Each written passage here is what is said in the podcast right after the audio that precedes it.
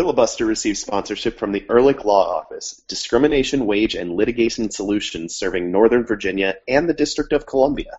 They handle employment issues, including wrongful termination, wage disputes, discrimination, equal employment opportunity matters, and more. They also handle civil rights litigation, defamation, and general litigation. For a free consultation, visit ehrlichlawoffice.com slash filibuster.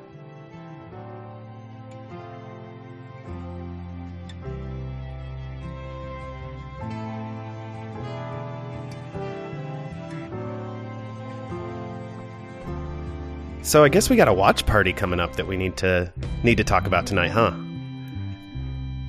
Yeah, I guess. Uh, are, we, right- are we watching watches or clocks or? no, we're we're watching soccer, Ben. That's that's kind of what we do. Soccer? Indeed.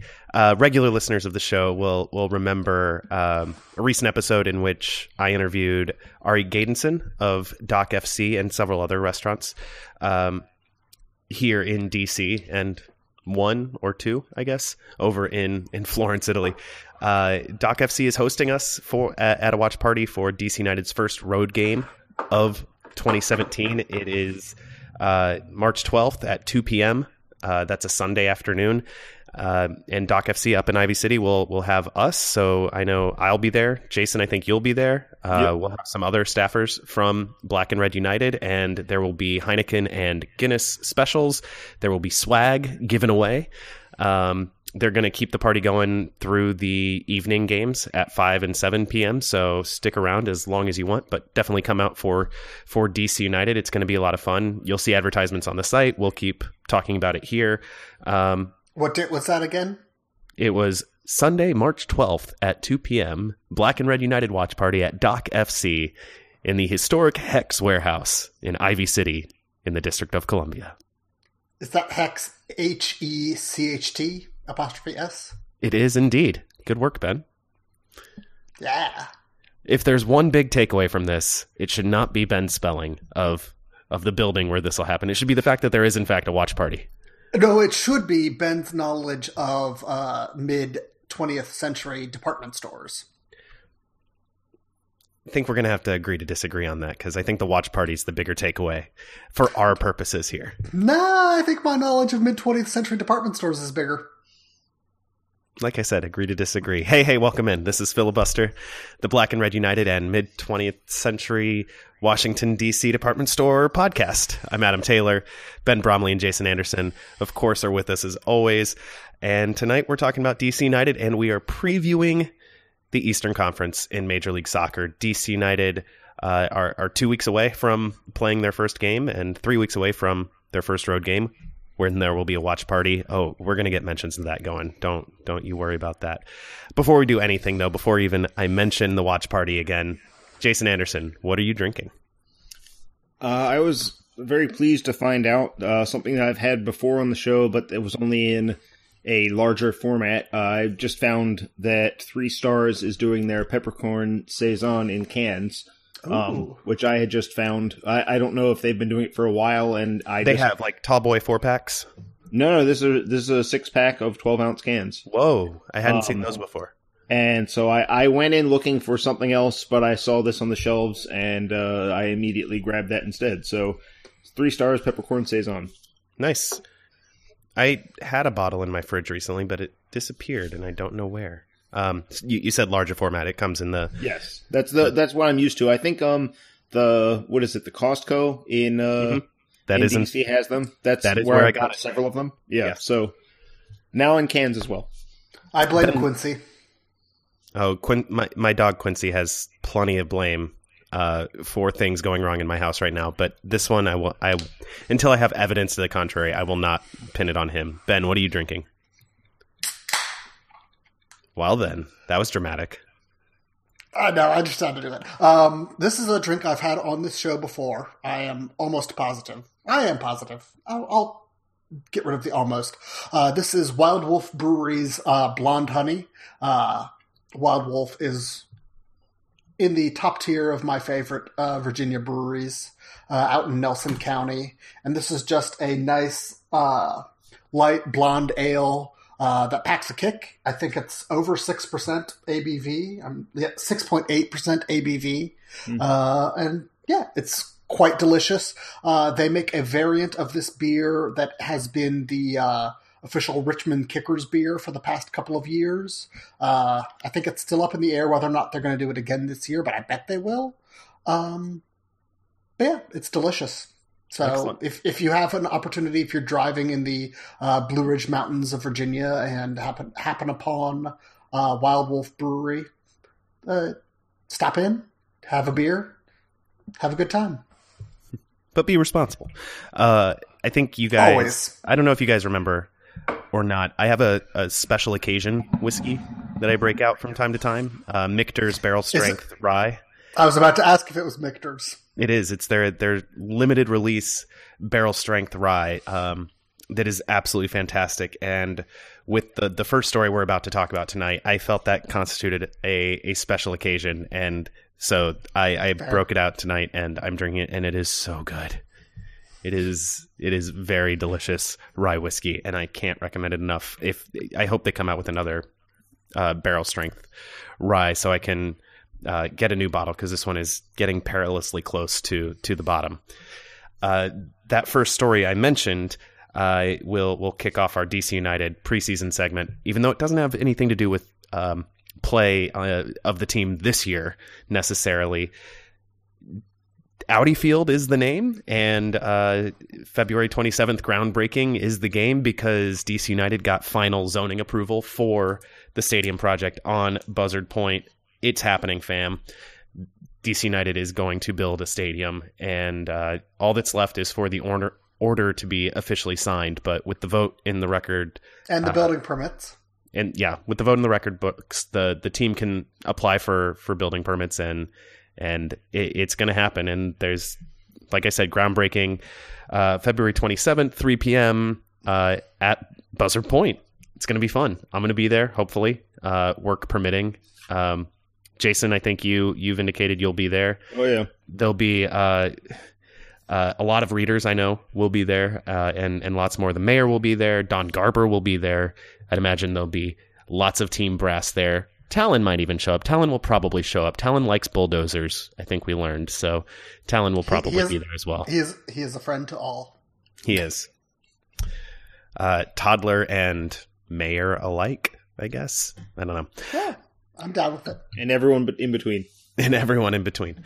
Um, yeah, so that's that's exciting, and I, I feel completely justified using it as an excuse to break out my special occasion whiskey.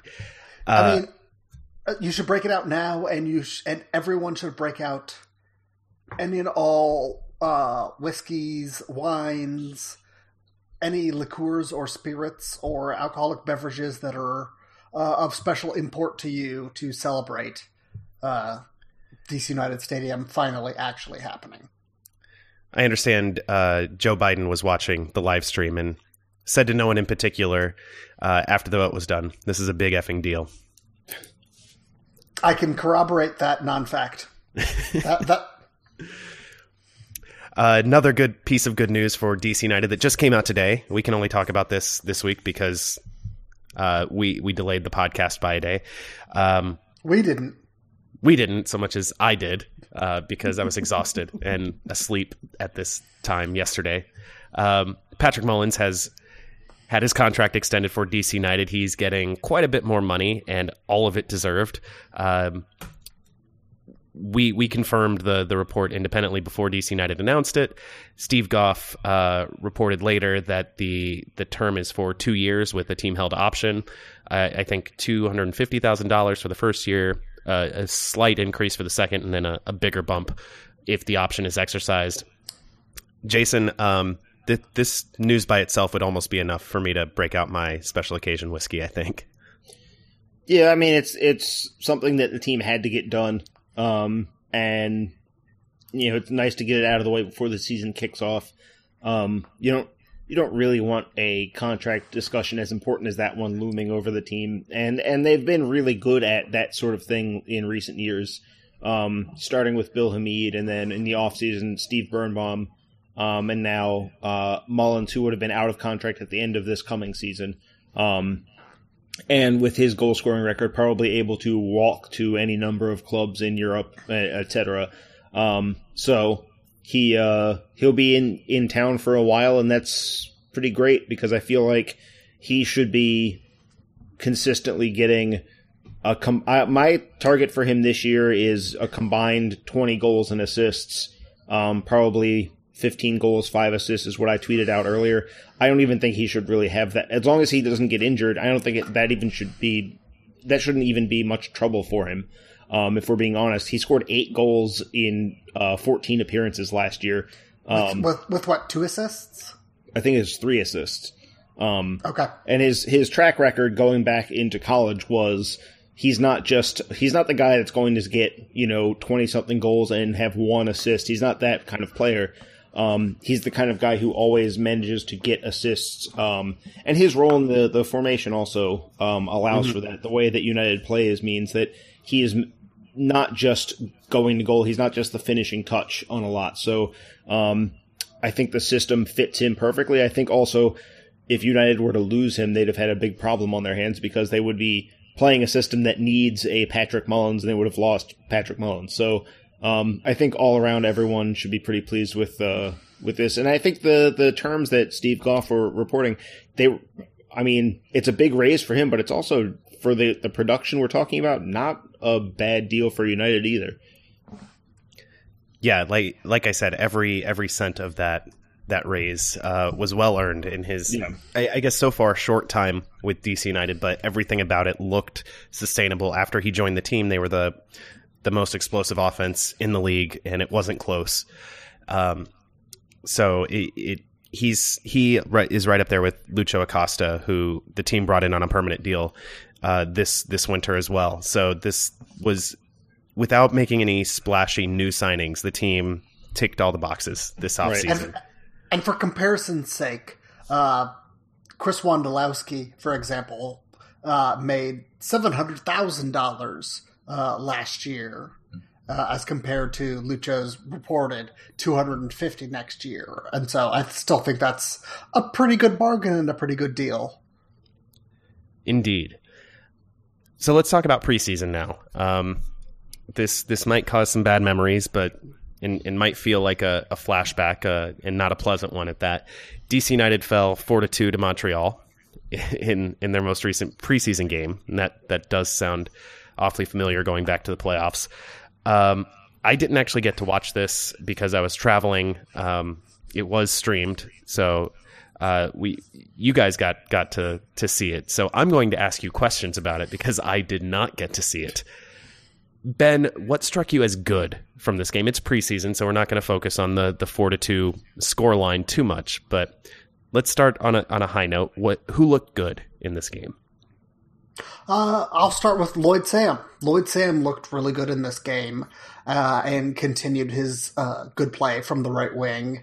He had a number of dangerous crosses. He had a number of dangerous uh, attacking runs uh, towards the box, and he looked like he was not just in preseason, but gearing up back towards uh, how he had played at the end of last season. So he definitely looked good and looked ready to uh, keep Lamar Neagle off the field, keep Sebastian Le Toux off the field, and continue to be DC United's uh, unquestioned starter on the uh, right side of midfield.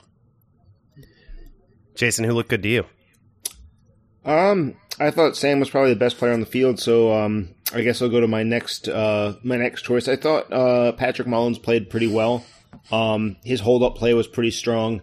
Um, there was one play in particular where he dropped off to help possession, uh, and Laurent Ciman was doing everything he possibly could to try and win the ball. And not only did Mullins uh, keep possession, but he managed to shrug Simon off, drop the uh, drop the ball off uh, into the midfield, and then make a run uh, in behind, and Montreal really had to scramble from that point to get anything uh, to prevent a goal. Um, and that kind of summed up his play. It wasn't necessarily the flashiest game, and there, there are still issues. I, I would have liked to see him in a few more goal scoring positions, but overall, I thought the uh, the fund- fundamental side of what he was doing was really good. Um, and, and it looked like he's in uh, a good good physical condition right now. He looked very strong compared to Um, Montreal played pretty aggressively in the back uh, with Ciman and, and Victor Cabrera both trying to really go in hard a lot of times, and Mullins seemed to handle it really comfortably.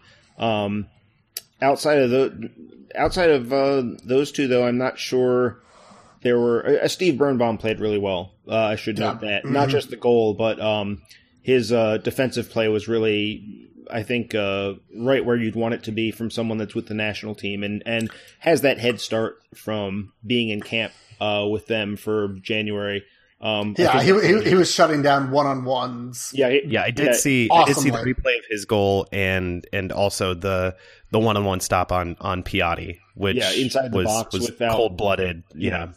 Yeah. Um, Yeah. The kind of thing that that Piatti has uh, preyed on uh, throughout the league uh, since he arrived. Um, and Birnbaum not only tackled the ball, but also like managed. I think he managed to connect the pass from that as well. So Yes, he Yeah. did. Uh, so Jason, who was not so good? Obviously, when the scoreline is Hmm. is four to two, even in a preseason game, you're going to have some negatives to to have to talk about. So, who's top of your list? Um, I mean, you could really choose either goalkeeper. Um, uh, Travis Worra, um, he made a mistake on the first goal. He came out off of his line, uh, but didn't didn't get the ball and just sort of took himself out of the play. And it wasn't directly why the ball went in, but by removing himself from a proper position, he made it very easy for Montreal to finish that off. Um, that I think that mistake was compounded or maybe played on his mind a little bit on the second goal, the penalty kick, um, where he came out for a ball that he was never going to get to. Um, he had Matteo Mancosu running away from goal. Uh, he could have easily taken a few steps out to sh- cut the angle down and then just sort of shepherded him out wide. Um, but instead, he went to go win the ball off of Mancosu's feet. Mancosu took a dive. Um, I don't think the the replay was very clear that Mancosu saw the contact coming and just fell down uh, before he was touched. Um, Yeah. but the point was that Worra set himself up to be the victim of a dive. And against a player like Mancosu, ag- against a lot of MLS strikers, they see that coming and they will get that call a lot of times. Um, and, and Worra definitely put himself in a bad spot by coming out. Uh, and I think that I think it was a shaky decision based off of trying to make up for the earlier error. Um, on the other side, uh, or the second half, I should say, um, Eric Klenofsky, there was a um, another opportunity or another goal that came uh, possibly due to lack of communication. Um, the third goal came on a cross from the left that uh, he came off his line to claim, but it looked like he didn't. He either didn't call Mullins off or called him off too late for Mullins to get out of the way of the ball. The ball sort of skipped off of Mullins' head, went over Klenofsky, and fell to Mancosu, who just had to stoop down and nod it into the empty net. Um, the against um, uh, Jönköpings Södra, there was a similar moment with him and Opare where it was unclear on a stream whether Klenofsky had called him off, whether it was too late, or whether he didn't say anything at all. And the miscommunication led to a goal. So that might be um, something to look at for Klenofsky as far as the thing he needs to work on is just that uh, communication. But yeah, the, overall, I mean, all four Montreal goals came off of mistakes um, rather than Montreal being this unstoppable force, uh, building through the midfield or what have you. It was just if United had defended without these mistakes, they probably win the game two nothing. Right, which is both a, a good thing and a bad thing because In the preseason, mistakes, yeah, mistakes you can fix, yes, but but you do have to fix them. It's not Yes. it's not a systemic thing, and that's good. But um, we've seen teams in the past in in this league who just make mistakes at the back, and it's doomed them. And DC United has been that team before, uh, where they're very solid, you know, nine tenths of the time, and then they'll make a just a couple deadly mistakes every game. So hopefully this is a, a preseason issue, but but at this point I think it bears watching, but it's no reason to panic. Is that a fair overall impression, Ben? Yeah, I agree with that. I, I think, yeah, there, there's no need, need to panic yet. Uh, I would go uh, slightly different for my worst uh, performance of the game. I, I think Jared Jeffrey also had a fairly bad performance, and I think uh, Jason would agree. Yeah. Uh, Yeah. He he was, I've, uh, for me at least, he was running around so hard that he forgot how to play soccer, uh, especially in the first half. And um, Kind of like Travis War, it sounds like, where they were both trying to make up for something and not just playing the game. Right, exactly. And so I think with with uh, both of them, they have people competing behind them. With Worra, it is Klenofsky. With uh, Jared Jeffrey, it's uh, Ian Harkes. And so they're going to have to prove more in this uh, upcoming game tomorrow against St. Louis. And positions are still up in the air and things can change uh, from day to day.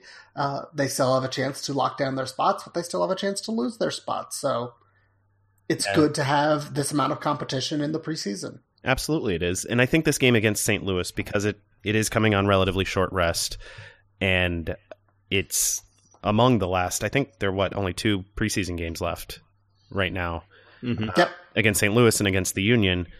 I, I, I think we'll probably see the second unit start this game against St. Louis, and then the starters come in at the end. Um, which makes sense, especially because it's against lower level opposition. You want your starters, you know, it, nice confidence boost at the end. Hopefully, if they come in for half an hour, fifteen minutes, and and you know run riot on a tired lower level team, but you want them to to face the Union and get a real MLS test going into that that season opener. Jason, what what does need to change? Um, we other than cutting out mistakes, what what do you think needs to improve um, when the starters are on the field, especially over these last two preseason games? I think that the main thing that I want to see, I mentioned this, I did a Facebook video for the site right after the, or not right after, but soon after the game. Um, and the main thing for me is the the overall team shape when they want to press. Um, they do want to be more of a high pressure team, not necessarily a New York Red Bulls or Sporting Kansas City level uh, high press, but they do want to have that as a part of their game. And I think they were kind of gappy um, as far as that goes, um, especially the gap between the midfield four and Marcelo. Um, that needs to be much more much more tight, much more cohesive. I think part of that goes to what Ben was saying about Jared Jeffrey's uh, spacing. I think he was kind of all over the place. Um, he looked rushed on and off the ball, and, and when United didn't have the ball, um, he was trying to win the ball back rather than focusing in, on team shape. Um, and that can be a big problem, especially when if you're partnering Lucho Acosta, he's already Acosta wants to go win the ball back too. Um, and at a certain point, you need to focus on shape. Uh, it, pressuring doesn't just happen by people wanting the ball; it, it's also a team. It's a team wide thing. Um, and I think that kind of became a breakdown um, a little bit uh, a, few times that they had some some moments where they were trying to press with five instead of with the whole group. Um, and Montreal saw that and managed to play out of it and ended up um, creating opportunities on the counter, which is what they do um, against uh, against other teams, against uh, um, you know when the the big stadium lights go up, when you're, you've actually got points on the line. That's the kind of thing that we can look back and say you'll be talking about. Well, this player made a mistake on the scramble in the box or what have you. But if you prevent that at midfield, you never have to worry about it. Um, so that's the main thing, and that's a a preseason problem. That's a um, an issue that they were pretty good about last year. Um, once they went this way, once they went with this approach, um, and they'll they'll have to just refine that a little bit. I'd like to see it improve uh, for the game. I guess it will be tomorrow, uh, the St. Louis game, and then against the Union when the the starters are getting the most, you know, sixty plus ninety, or actually we might even see them go longer. They should that one. they should probably get close to ninety in that game against At Philly. least like 75, I would guess, just to make Mhm. sure that they don't pick up anything. But um, I'd like to see that. That's the main thing is just if their their team shape without the ball um, is just a little more uh, cohesive and a little more tight from front to back. That's that's the main thing because the rest of it, I think, you know, going forward, they've been pretty sharp. They've it's not like they've been lacking in in um, shooting opportunities. Maybe that could be a little better, but it hasn't been. Um, you know, they scored three goals against uh, Jay Sodra. They scored two against Montreal. Um, it's not like they've been having a hard time getting uh, opportunities. So most Yeah, it's not. It, Go it's ahead. not like the first. It's not like the first half of 2016 DC Right. United. Um, yeah, th- that side of it, I'm not too worried about. Um, they've been pretty sharp. Even the second team when they've come in has looked um, fairly sharp going forward. So really, for me, it's just that that shape when they want to press. That's the main thing. I'm not gonna lie. This is this has been kind of a boring preseason in in the best possible way. Uh, yeah, I mean, once the in team, Ah, recent years, I- in I recent disagree. years, in recent years, we've had questions about who is going to make the roster and whether some trialist might have an impact as a starter. We've Right, had right, to so- incorporate splashy new signings in and figure out whether and how they will fit into You- you- into the lineup. We've had questions So- so- about the formation and the system that, that Ben Olsen is going to play. This year, we we we had one question about the roster. It was answered very early. Maxime Tissot got a contract offer to back up Taylor Kemp. That was the biggest question about the the overall roster. Now we have what three open positions to to worry about um, in the starting think- eleven, and that's you, it. You think Sean it's Frank- wonderful. You, sh- you think Sean Franklin may or may not playing center back is a as a n- not interesting question? It is an interesting question, but it's it's less interesting and less dramatic than I think it's very dramatic. it's less dramatic than will this team be able to compete on the field against anybody, let alone you know That's never a the question in top. preseason. Yes, it is. We've had questions about whether this team would be able not not this particular team, but in the past we've had questions about whether this team would be a playoff team.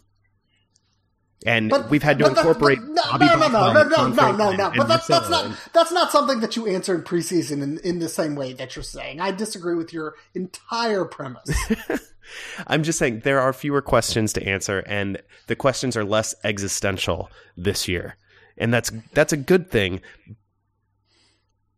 But it's it's also gives us a little bit less to argue about, which is why we're arguing about whether we should be arguing about it. I entirely disagree with you. Uh, we're gonna do a little mini bo- mini Twitter box right now. Um, Is it a lightning round Twitter box? No, it's one question, so we're not going to call it a lightning round. Um, it's from uh, at DCU on Twitter. He asks us at filibuster DCU. The chances that Kamara that that uh, Alhaji Kamara stays with the club this entire season, given his low workload and production so far, he only got ten minutes in the last preseason game. Uh, he he seems to be the third striker in a one striker setup. So uh, I'll expand on his question. Is he a candidate to be loaned to Richmond? Is what, what and what are the odds that he ends the season under contract with DC United and not having moved on? A hundred percent with Richmond, not with DC United. I mean, he he- he may go to Richmond at some point. I kind of don't think so, but he'll still be a DC United player once the season ends. I, I don't think that's a question. Uh, just based on his history, his injury history, uh, he's still trying to work back from that. I don't think anybody else is going to want to sign him based on all of that. So I think he needs to spend the entire year with DC United and its affiliates and its loanees. And if he needs to move on after that, that's fine. I wish him well after that. Uh, if he proves himself this year, that's great, and I hope he stays. But I think he's with DC United and its affiliates this entire year. And it's it's important to note that um, he's an international, and Richmond uh, has usually filled up all of their available international slots um, with players that they want to yeah, like guys that they're make- relying on. key- yeah, exactly. Uh, you know, they they will have five international starters, generally speaking. Um, so it's it's been difficult for United to find minutes uh, for I, and and that's why last year. Sorry to interrupt, but uh, that's why last year only one of uh, Julian Buscher and or uh, Miguel Aguilar could play with Right. Richmond at a time because they were already full up on international Mhm. spots. Right. Um, and so that might be a factor there as well as just that you can't just send Kamara down there because Richmond's probably got um, got those spots all taken up. Um, so I I don't I don't see any reason to worry that much about Kamara's spot within the team. Um, it has been difficult playing out of this formation to find him time while also finding uh, Jose Ortiz the minutes that he needs up front. Um, we've actually seen uh, the resulting lineups from when Kamara has come in because he's play he's had two or three different ten minute uh, or so cameos. The lineups have been odd. Uh, Steven Streff uh, during the closed door game against the Union said that uh, when Kamara came in for that game, uh, Sebastian Le Toux was playing right back, um, just as a way to get um, Kamara on the field without pulling anybody else out. Um, in this game, he came on for Kemp, and Chris Durkin ended up at left back, um, which is not a position that he's probably ever going to play again. Um, and Rob Vincent moved back, and Le Toux ended up in central midfield. So, so obviously they're trying to make sure Kamara gets some time, um, because these resulting lineups are so weird that it must be worth it to uh, the coaching staff to give Kamara the ten minutes, even at the cost of ten minutes with a strange lineup. Because um, the other solution to that is pretty easy for the coaches, just not put him in the field, you know, don't put him on the, the field, and that's it. Um, which happened with some other players. You know, Joe Vetle Rimstad did not play any minutes in the preseason um, and was cut from camp. Um, so if they didn't want Kamara around, they wouldn't bother giving him these cameo appearances. Charlie um, Horton. Yeah, Charlie Horton uh, didn't get any time, uh, even with the, you know, the thought was that there was a real goalkeeper battle, but it turned out the team just didn't find it worth their time to give him those minutes. So um, there's obviously something there with with Kamara. Um, maybe, and this is just speculation, but maybe Olsen looks at Kamara as a guy who's going to be playing in 10 and 15 minute spurts, and that's it. Um, and maybe that's what they're going to train him for, essentially, is to train him as a super sub, and that's it. Um, I don't know. Uh, but I, I, don't think he's going anywhere. Um, maybe if United finds themselves mid-season trying to sign uh, another, you know, uh, a TAM level player or even a low-level designated player, and they don't have any more international spots if they trade the open ones they've got, and they need to make a move to free one up, then yeah, he's probably the guy that, that leaves at that point. Um, but other than that, um, I don't think he's going to leave. I just, you know, he's the third choice striker uh, on this team. He's probably not going to make the 18 very often when everyone's healthy, um, especially when you've got Lamar Neagle who can fill in as a second forward if you need it. Um, so, yeah, I don't, I don't see him playing a lot this year, but I also don't know that the team is necessarily in a hurry to to decide whether he. I mean, we're, we're talking about a guy who's only 22, um, right? So it might be a situation where they're just like, look, he's coming along, but he's a young player with some promise, rather than it being because he came over from from Sweden, had been playing in Sweden before his uh, heart condition was discovered. Mm-hmm. Um, there's maybe a difference in impression of where he should be in his career and where he is. Um, that yeah, lends itself to that. Like, let's see, Sweet. is he ready to start now or not? Um, he's Sweden's not at that not, bait age. Sweden's not that much better than MLS. it might not Sweden's even not be better. at all better than MLS. Better. Yeah, not. exactly. Um, so, no, this yeah, strikes me as a situation where if DC United had launched, been able to launch uh, their their own in house USL affiliate yeah, that would be for now. Scenario. He yeah. would be a perfect candidate for that. Oh yeah, if but it sounds like that's not happening till next year. Yeah, if that team existed now, he would probably be starting for that team. Right. Um, week in and week out. Um, along with Eric Klenofsky, it would be a right, great situation for, for him. Um, yeah, that would be the best for those players. But you know, when you've got to pay rent at RFK and that rent doesn't, you know, that rent runs into the seven figures, you don't get to have uh, your alternate team that plays elsewhere. Um, where someone's paying the salaries of 23, 24 guys. Right. And the fact that that's changing next year is another reason why I'm drinking my special occasion whiskey, yeah. courtesy of Michter's. That's it for this segment. Uh, get ready for uh, a long haul because the next segment is our Eastern Conference preview, and it's probably not going to be short. Stick around. This is Filibuster, the Black and Red United podcast. Hey Ben, um, you wouldn't say this is a hostile work environment, would you? You can tell uh, me. Depends. I mean, well, I should ask you. I mean, is are goats hostile? Uh, I think goats are, are hostile. I think that they are secretly trying to take over the world.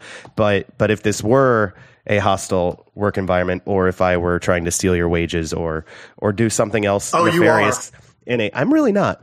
Uh, but in a workplace environment, you know who to call, right? Because you live in the District of Columbia or Northern Virginia. I, I do. It's the Ehrlich Law Office. It is the Ehrlich Law Office.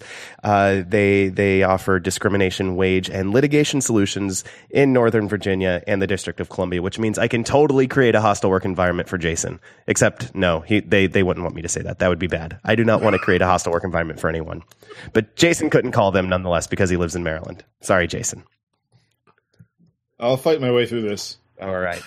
Uh, they handle workplace discrimination, wage theft, uh, non compete clauses, and uh, non solicitation litigation. They handle civil rights and government takings and disability and education law. They handle a lot of things. And if you are interested in a free consultation, head to ehrlichlawoffice.com slash filibuster.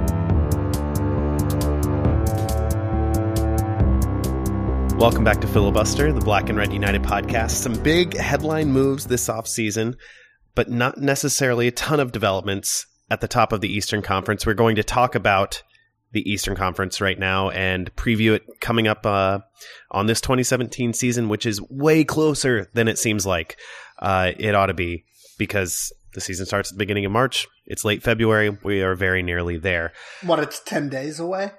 Yeah, it's freaking close, man. We're like in a bye week, essentially. Yeah. We're a bye week away from the season starting. Not that there are bye weeks in MLS, but No, never. There would never be a week where a team doesn't play randomly for no reason.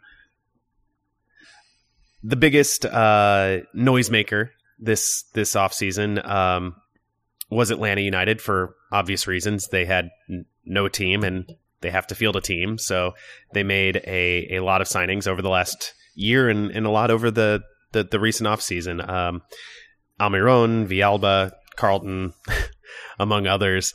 Uh, Jason, are they going to be any good? I think is the big question. There, there's some thought that they're going to be amazing, run around. Uh, Tata Martinez is their coach. Obviously, they're going to to to win everything because he has the pedigree to win everything. Uh, I mean, I, I think there there's a lot of promise on paper, but one thing I would point out is that if their starting lineup goes the way it looks like it's going to go, they're going to be fielding three players with MLS experience out of eleven, um, and that includes Alec Kann, who w- probably would struggle to make DC United's roster, as and that's their starting goalkeeper until I think I think Brad right Guzan you, arrives. you should have ended that at who? Alex Kann. Who? Alec, you See, didn't even get his name right. that's my Um, point.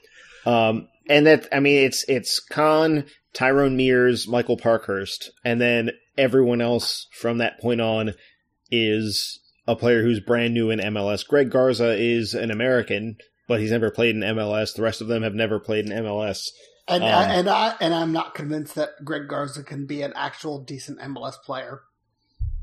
No, I think he should be fine. Um, I think my worry with him would be more injuries because of the Mhm. uh, number of problems he's had in the past. Um, but you know, you look through their their lineup, and they've made a lot of promising signings on paper.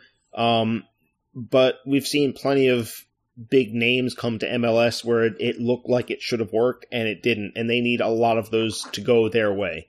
Um, they need uh, Miguel Almiron to deliver on his promise. They need uh, Hector Villalba um, is a very young player starting out on the right. They need him to uh, really deliver. Kenwyne Jones has had injuries in his career. Um, he's going to be their their target man. They need him to stay healthy. Um, they did just sign. I guess their last big signing was Josef Martinez uh, from Venezuela's national team. He was playing with Torino in Italy. Um, I suppose he would be the the alternative to Jones, but I think he's more of a a winger speedster kind of guy. He's not a, a hold up player. Um, so if if Jones is unavailable, they might have a problem. Um, yeah, I mean they do have Andrew Carleton, who's a super promising but he's teenager. 16. Yeah, he's Exactly. a 16 year old. He's Um, a teenager the- playing target forward in MLS, which is No, not he's a winger. Oh, he's a winger. Okay. Yeah, um, no, he's a goal scoring winger, He- he's seems- he's going yeah. to turn out well. He's in the Chris Durkin um, level of, of talent at that, that youth national team level. Um, but, uh, you know, uh, I guess if, if Martinez isn't able to play alone up front, they would have Brandon Vazquez, who's with um, the U20s, but not playing uh, yet. Um, that would be their alternative. And they got him, uh, I think, on loan from uh, Tijuana, if not outright signed him from Tijuana.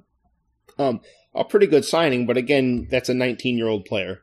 Um, so they've got a lot of youth in their attack outside of Kenwyne Jones. A lot of those players are young. Almiron is 22. Um, I think Villalba is only 21. Um, Villalba also was on loan with um, Tijuana and just didn't play. They just didn't use him very often at all, um, which isn't a great sign. Um, so yeah, there's plenty of on paper reason to think highly of this team. I think um, Carlos Carmona, the Chilean defensive midfielder they signed, is going to be a very good uh, choice. I think that's maybe that might be the best move they made once you factor in value because he's not even a designated player. They didn't pay a transfer fee. Um, I think that is a huge move. Um, whether and and all of that is happening while they have a coach who has no MLS experience uh, running the show as well. Um, and so Carlos a, Bocanegra is is the GM who he's played in MLS. Yes, but he he, he this is his first front office gig, right? Essentially, and, and he's done a lot. Uh, he's received a lot of credit. It looks like he's done a lot of things right. Yeah, he um, signed a lot of really good players. The question is whether they he and right. and Tata can put um, it together. And and if we're talking just this year, um, there seems to be so many question marks that they would need to have all of these things factor in um, and and go well for them, or not all of them, but most of them. Um, and on top of that, um, to go back to the guys that do have MLS experience, Mears is 33 and was showing real signs of age by the end of the year. Um, for a right back, he looks a little uh, he's lacking in quickness, um, and that can be exposed. Uh, Michael Parkhurst, I-, I thought played really poorly last year. He's also, I think, 32 at this point. Um, I mean, if you want to play possession soccer, you need someone like him that can play center back and is comfortable on the ball. But you also need to be able to do the defending. And whenever Parkhurst has been exposed uh, to having to do the defending on his own, he's in trouble. Um, and he'll be playing alongside a player who uh, I don't know. Uh, this is uh, Leandro Gonzalez Pirez, the other center back. I don't know what his level of English fluency is at this point. Um, so that might also be a problem. Um, so there are a lot of underlying questions that haven't really received a lot of attention because the attention is all on look at these big names, look at the money they're able to spend, look at all this and that. Um, and maybe they will come together down the stretch or for 2018. But this year, I feel like I feel like when Atlanta faces teams that are organized and well put together and tough to play against, they're going to struggle. When they catch yeah. a team that's tired or low confidence, I think they're probably going to uh, put up some goals and everyone's going to be wowed by that. But when they play your, you know, I, I was going to say San Jose, but I feel like they're going to be bad again. Um, uh, who's a good example, like Philadelphia, uh, a solid, competent team that knows what they're doing, um, and and isn't in a mess morale wise. I think they're going to struggle with all the teams like that, and and better, and and the teams that are better than that. I think they're going to have problems. They feel a little bit like NYCFC their first year. Lots of big name attacking players and just a shambles in the back, and actually kind of like NYCFC last year as well. The question is whether they will be able to score more goals than they allow. And I think Carmona, uh, like you said, he might be the most critical signing for them. Mm-hmm. If he can shield that defense and and keep the the attack connected and, and the defense from being a sieve, then then he might be, you know, their their most important player this year. And if he can't go for any length of time, if he gets hurt, if if something else happens, it, it's their season could fall apart very very quickly is is what I think. Uh, before they had signed him, I, I had told you guys off air that that I thought that Minnesota United would be closer to a playoff spot than Atlanta United in in 2017. I don't think either team will make the playoffs, um, but I, I, thought Minnesota would get closer. Carmona kind of changes that, but I'm not totally sure.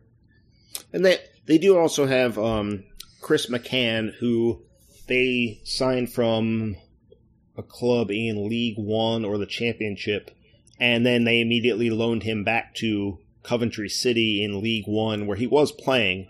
Um, so he's at least someone with you know a decent level of experience, but uh, we are talking about a guy who is eligible for Ireland but has never played for the senior national team of Ireland, and he's 29. And Ireland used to be big. That used to be a bigger deal, but now if you're an MLS uh, starter, you should be able to make the Irish national team at this point in time. Um, I did read a story about him saying that there was some sort of when he was on the youth national team, he asked not to be subbed into a game, and there was a controversy. But that was like eight years ago. Um, so if they were gonna call him in, it probably would have happened already. Um, so he and Jeff Larentowicz are competing for a, starting spot uh, alongside Carmona, and Lorenowitz is a solid depth player, but if he's starting for you, it's probably an indicator that you could do better at that position. So overall, at least in 2017, it, several years right. ago, that wasn't the case. Yeah, but. yeah. Um, but now he's more of a guy that rotates in rather than a guy that should be, um, you know, if he's starting 15, 20 games for you, then um, you probably could have done a little better there. Uh, so, yeah, I, I, think Atlanta, the the hype has kind of caught people up a little bit. Um, and there's a lot of expectation that everything they need to go right is going to fall into place. And I don't think MLS has always eaten teams like that for lunch. Um, we've seen big name coaches come in and struggle. Um, so Martino's ability to adapt to uh, what is going to be a much different experience than he's had with Barcelona, with uh, the powerhouse clubs in Argentina, with Argentina's national team. Um, those are different gigs than being an MLS head coach, and that might be frustrating for him. Uh, I I think I may have been on something when I wrote this next this next point. It says Chicago was the next biggest mover in the Eastern Conference, and, and that can't possibly be right. That is it. I guess they but did sign. But it is true. They signed uh, Dax McCarty and Juninho, and just based on that alone, they're the most improved team in the Eastern Conference. Whether or not that actually makes them decent or not is yet to be seen. But just getting Dax McCarty and Juninho is a a coup for any any team, whether they're in the Eastern Conference or the Western Conference. Yeah, they, they sent all the allocation money to New York for McCarty and managed to to land Juninho from from Xolos. Um, that, like you said, that that's a big win for them this offseason. Uh, it it improves their team dramatically. Uh, but Ben, do you think they will be any good? Are they going to contend for the playoffs this year? No, they're the Fire. They're not going to contend for the playoffs. they're they're going to be better, but I mean, better than better the worst team in MLS. Yeah, which is I mean, a step. Even, two, two even, years in a row of that. Yeah, even, even being better than two years of the best team uh, of the worst team in MLS could still make you the worst team in MLS. Yeah, I don't, I, I don't. I don't think they're going to be because I think just adding McCarty and Juninho means that they probably won't be the worst team in MLS, but it's still possible. But uh, I don't I don't think they're. I still don't think they're going to make the playoffs. Jason, what do you make of of the Fire's roster? Um, I know Juninho and McCarty both like to be the deepest guy, so I have a little bit of question about whether they can work together. Yeah. They're both smart guys, so I think they can make it work, and I think at least one of them will be able to swallow his ego enough to to play second fiddle in that midfield. Um, to the extent that that has to happen, uh, I'm I'm curious how how deep this team is and whether they can they have the the a more fully fleshed out roster to compete over the course of 34 games. Yeah, they, there's not much depth there. Um, no. uh, to get right to it, there. Uh, once you get past their, their, especially in their their attacking midfield roles, there's not really much there other than the starters. Um, last year, they actually ended up using Luis Solignac uh, wide, and even there were a couple games where he played as an attacking central midfielder in their their setup. Um, and it was just because there weren't that many players. And as much as they made other moves elsewhere, they didn't really add anything um, in those spots. So um, the starters are all good. Uh, Arturo Alvarez, Michael de Leeuw, David Accam, those are good players. Accam is an excellent player. Um, mm-hmm. But beyond that, there's not a whole lot there. Um, they spent three million allegedly on uh, Nemanja Nikolic. Um, I'm a little skeptical that he's going to be worth anywhere near that kind of money, even if he's a solid MLS striker. It'll, it'll be an improvement for them for sure. Um, but I don't think um, beyond that, there's not much there. Solignac again is you know decent. He's fine as a second choice player, but he's not. Um, if he's your depth all across your front four, that's a problem. Um, and in the back, there's not much depth either. Um, they've still got Joao Almeida looking like he's going to start, um, which is pretty terrible for them. Uh, their goalkeeping situation is uh, somehow worse than it was last year, in my opinion. Um, they signed Jorge Bava, who's a 35 year old Uruguayan with no national team caps and no major clubs on his resume uh, outside of Uruguay. And even there, um, for the two major clubs in Uruguay, he played for one very briefly when he was like 20, uh, and then the other one has let him go three different times. So, uh, a pretty unimpressive resume uh, for him. And at, at 35, I mean, there's the old truism in MLS like why are you why are you signing a foreign goalkeeper? Um, mm-hmm. and if you do sign a foreign goalkeeper, he'd better be really good. Um, and you sign, you, you him because you're the Philadelphia Union. You know, the first time the Union did that, it it turned out pretty well. Farid Mondragon was was a good. He's, uh, he was pretty good, but yeah. he was there for one year, and they knew that. They knew that he was a one year um, let's get the culture of the club going and, and that sort of thing. And that was it. And after that is when it kept being a, a comedy of errors. Um, you know, Matt Lampson might actually start some games for Chicago just like he did last year. Um, because Paunovic is also very impatient with his goalkeepers, which is kind of amusing.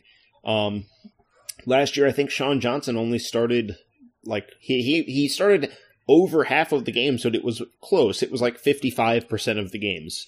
Um, so if Bava struggles at all, he'll get benched um, for for Lampson, and if Lampson struggles, he'll get benched again for for Bava.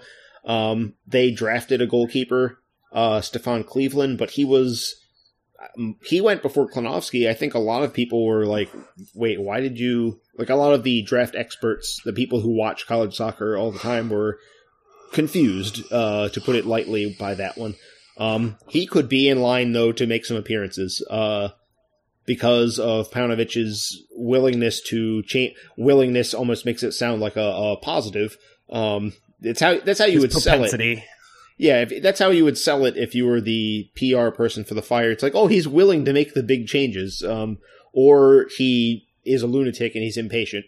Um, one of those two. Um, yeah, I, I don't see any real depth for Chicago. Um, and even if, um, you know, getting McCarty and Juninho is a really good move, any any team would do that. But you do have to sort their roles out, and I think we're going to see one of those two not being at their best as a result because they're going to have to play a role that they're not familiar with, and I'm not sure who it's going to be. I'm not sure they know who it's going to be yet. Um, that might not shake out until May or June.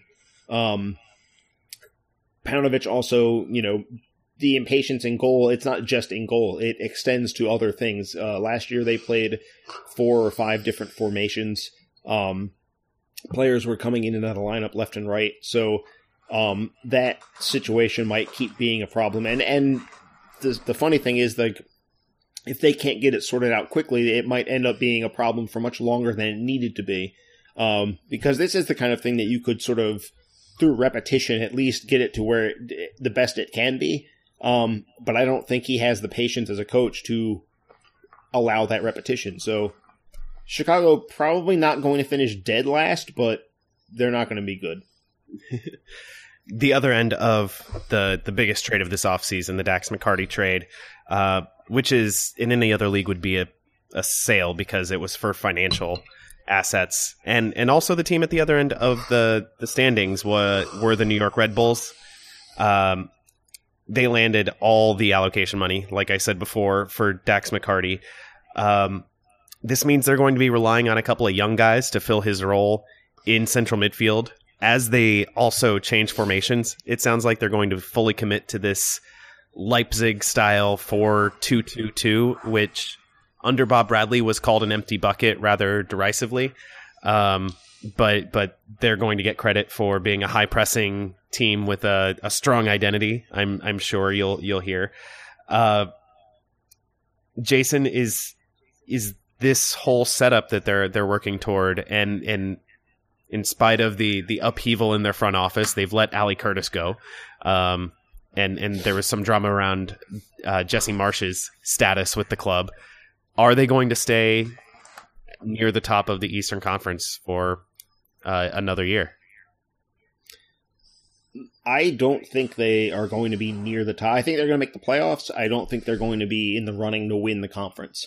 Um, I think losing McCarty last year, I think I think one of the reasons they felt they could get away with it is because last year when McCarty was hurt, they brought Sean Davis in and their performances were still pretty good.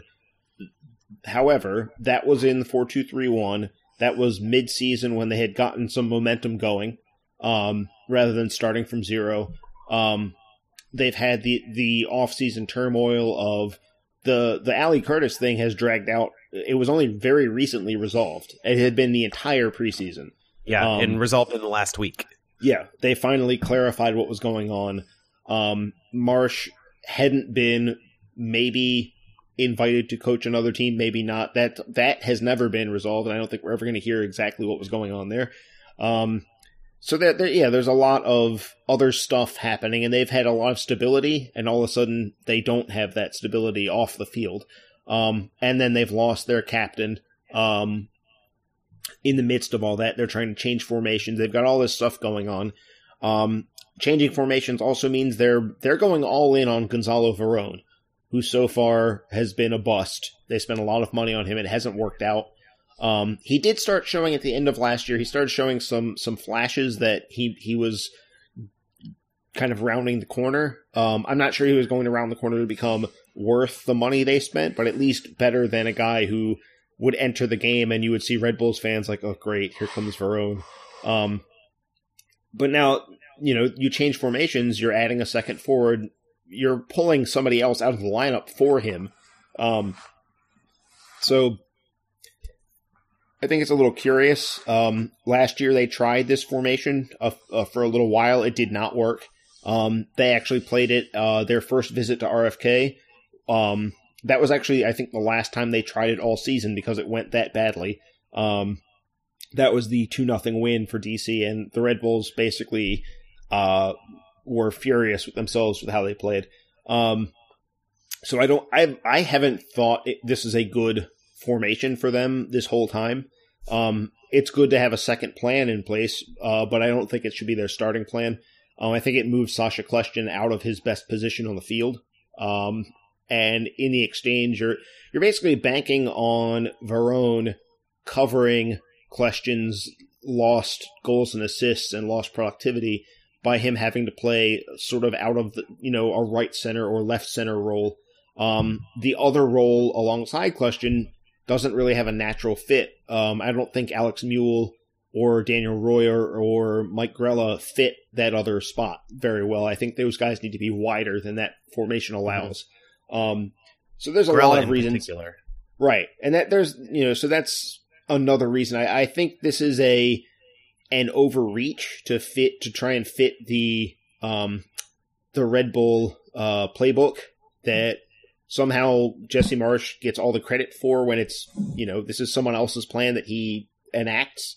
Um, rather that he gets treated like a genius for following the steps that are directed to him.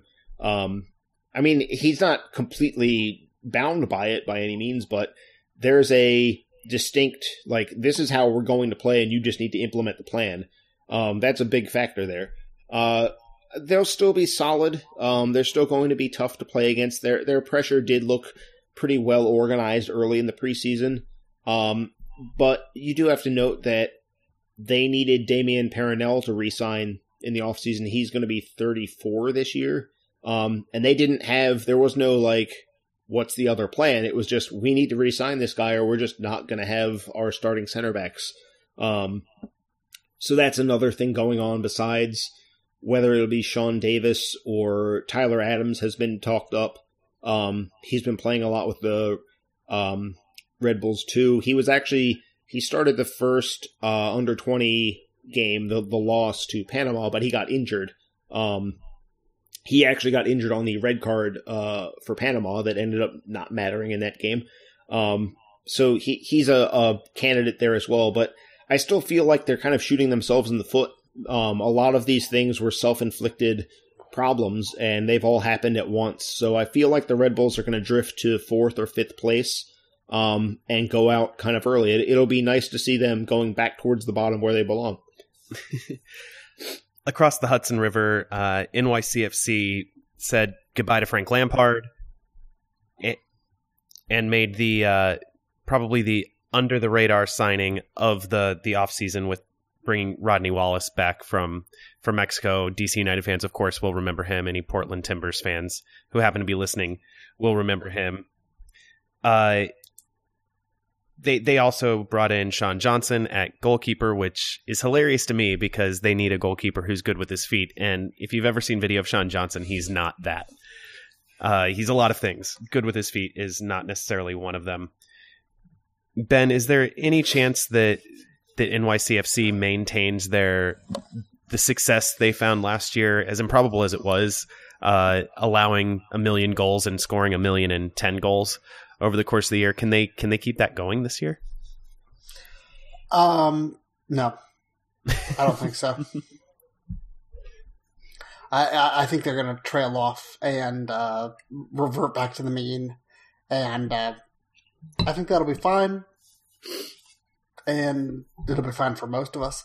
And yeah, I think they're going to just be a more regular MLS team this year. Jason, um, I, I, think it's interesting looking at what they've done. I, I'm used to them doing all kinds of stuff, and this year it was a little less of the big the big name signings. Um, you know, they added a center back name. I think his name is Alexander Callens. That they, I guess, they plan on starting, but no one seems that excited about it.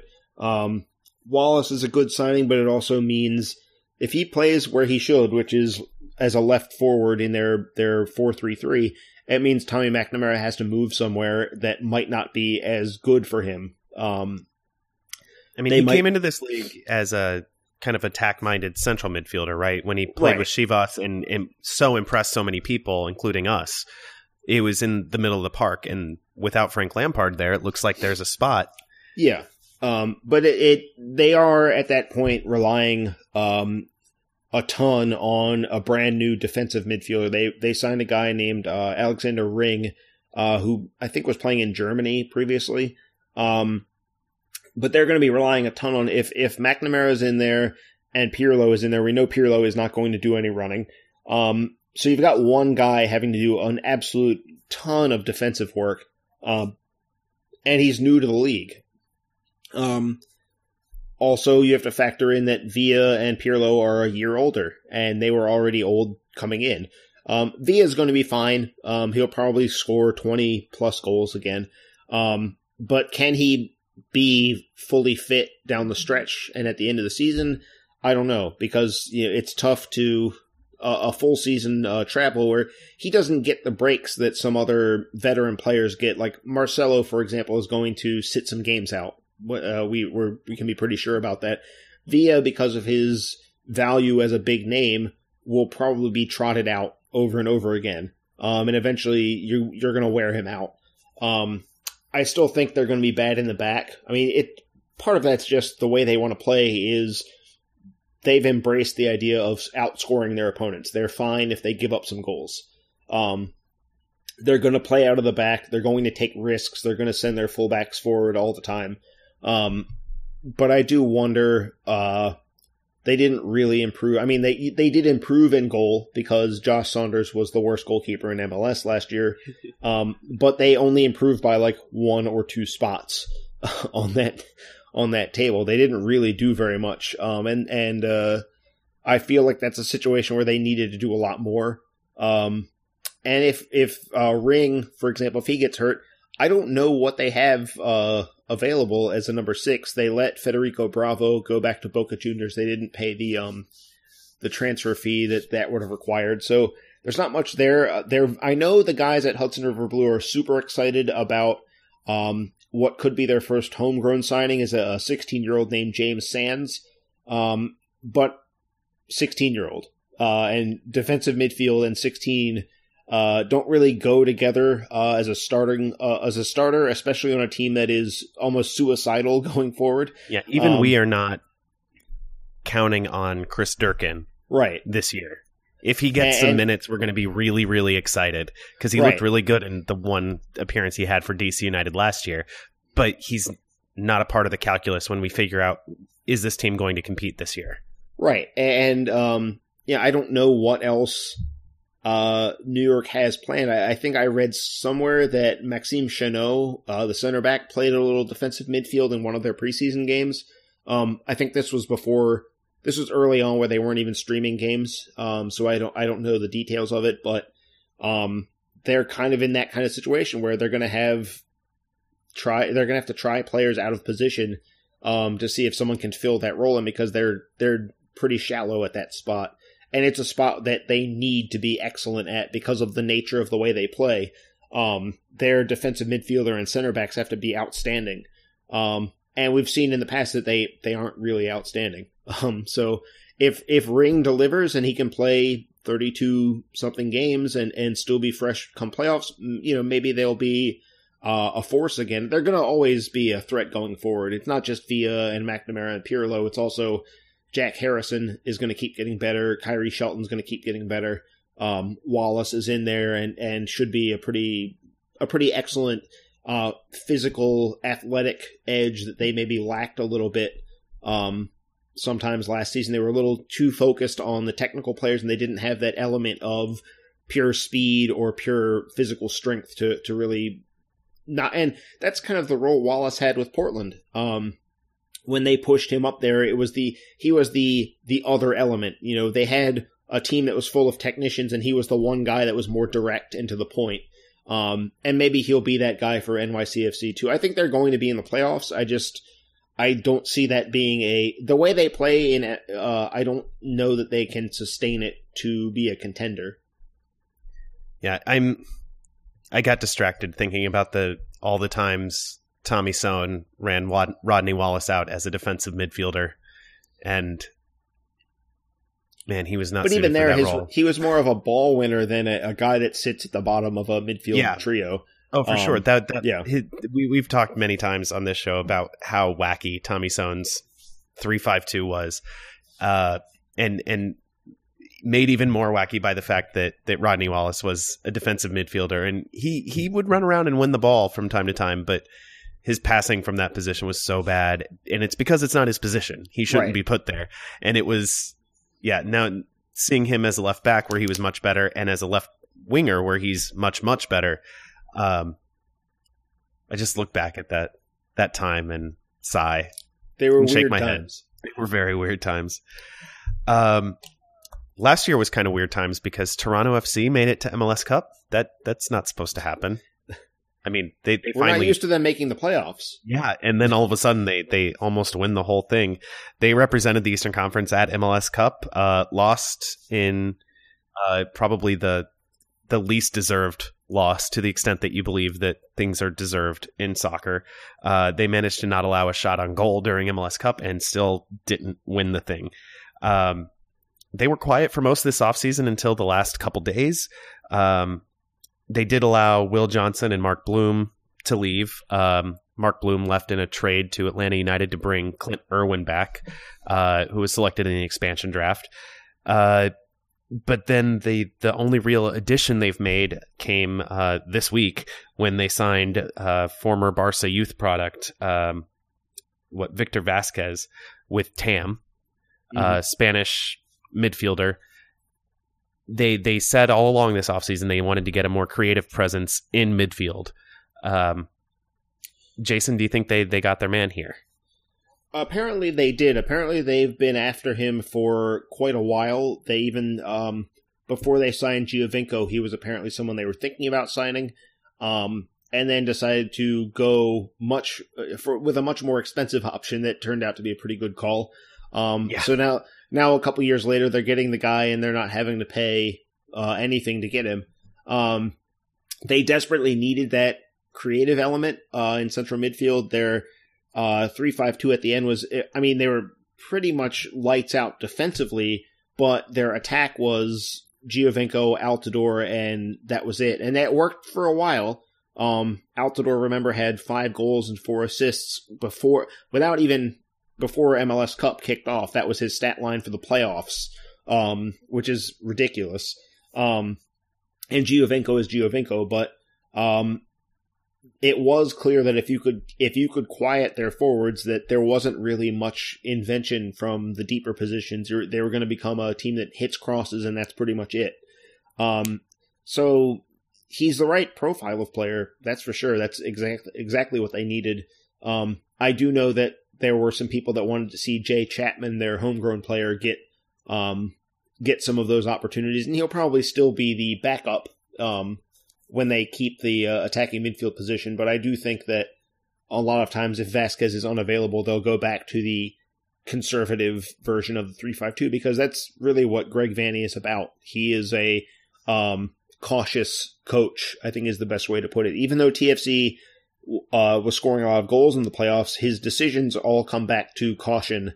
Um, Some of them very nearly cost his team yes, in the playoffs. Um, he a- they they snuck by Montreal. They they they they got to to MLS Cup and they were definitely the aggressor in that game, but his caution Yes. was was almost detrimental at a few points.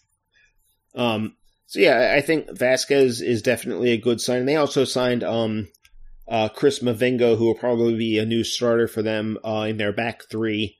Um, he'll push Nick ha- Nick Hagglund to the bench, um, which is probably an upgrade.